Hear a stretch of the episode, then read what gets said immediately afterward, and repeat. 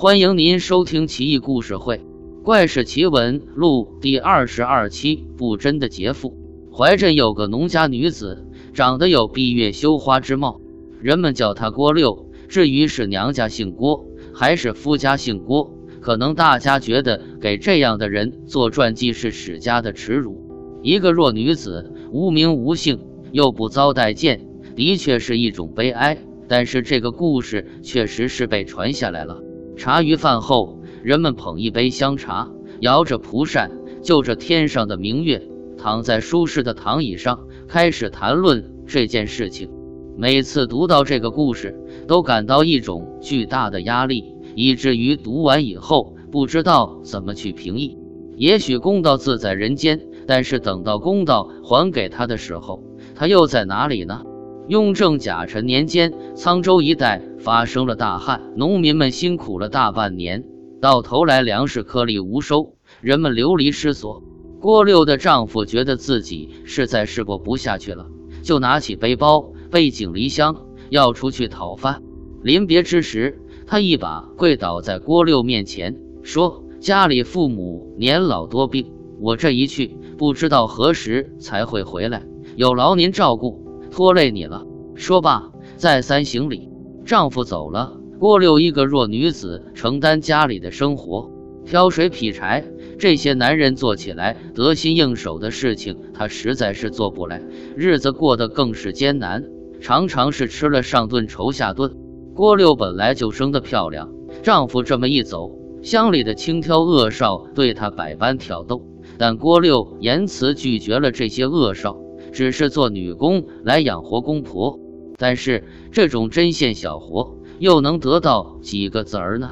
再说了，现在又正处于天灾年盛，家里实在是揭不开锅，自己倒还是可以忍忍，公婆年迈怕是难以支撑。郭六召集了附近的乡亲，希望他们能够伸出援助之手。他向地上重重一跪，发出了抢天呼地的祈求：诸位乡亲，行行好，丈夫把父母托付于渔父，但是现在我们实在是过不下去了，没有别的活路了。我也知道大家不容易，希望乡亲们可怜可怜我的老父老母，救救我们。乡亲们，你望着我，我看着你，谁也不好开这个口，不是不愿意救，实在是自己家也是仅仅够温饱而已，可是不救又实在于心不忍。他们沉思了良久，哎，可怜的女人啊，可怜的女人。他们连连叹气，不一会儿就全部散开了。这可真是叫天天不应，叫地地不灵。屋里面有张口要饭的公婆，日子总是要过下去的。生活逼迫着她躲在自己的房间里哭了一夜。第二天，她擦干泪水，开始了倚门卖笑的生涯，忍受着巨大的屈辱，承受着身体与身心的巨大伤害。她出卖着自己的肉体。她挣得的钱除了用来赡养公婆，还用自己的银资买了一个小姑娘跟着她，但是管教非常严厉，从来不允许见外人。就这样持续了3年。有人说好这是待价而沽，她也不说话。就这么过了漫长的3年。丈夫终于回来了。夫妻一阵寒暄过后，郭六说：我有2件事要和你交代。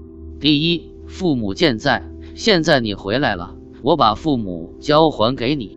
第二，我的身子已经肮脏不堪，不能再侍奉你了，这是我给你买的黄花闺女，你们今晚上就成亲吧。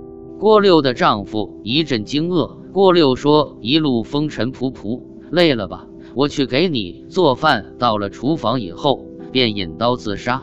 县令前来验尸，郭六元睁着一双眼睛，炯炯有神，死不瞑目。县令也听闻到郭六的事迹，感慨不已。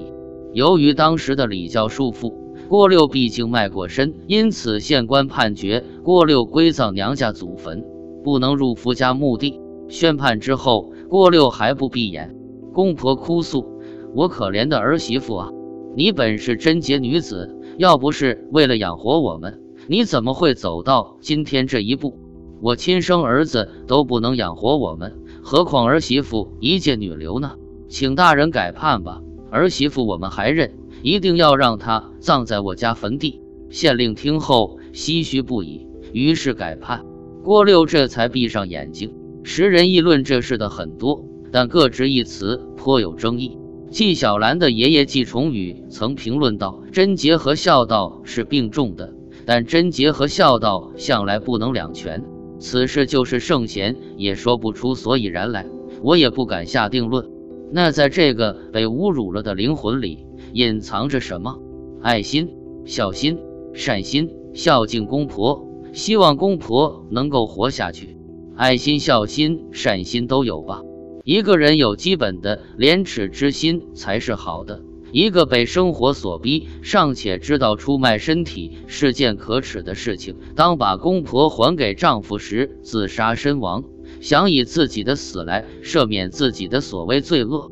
如果郭六的公婆不说句公道话，我想郭六不可能含笑九泉的吧。这个故事出自纪晓岚的《阅微草堂笔记》。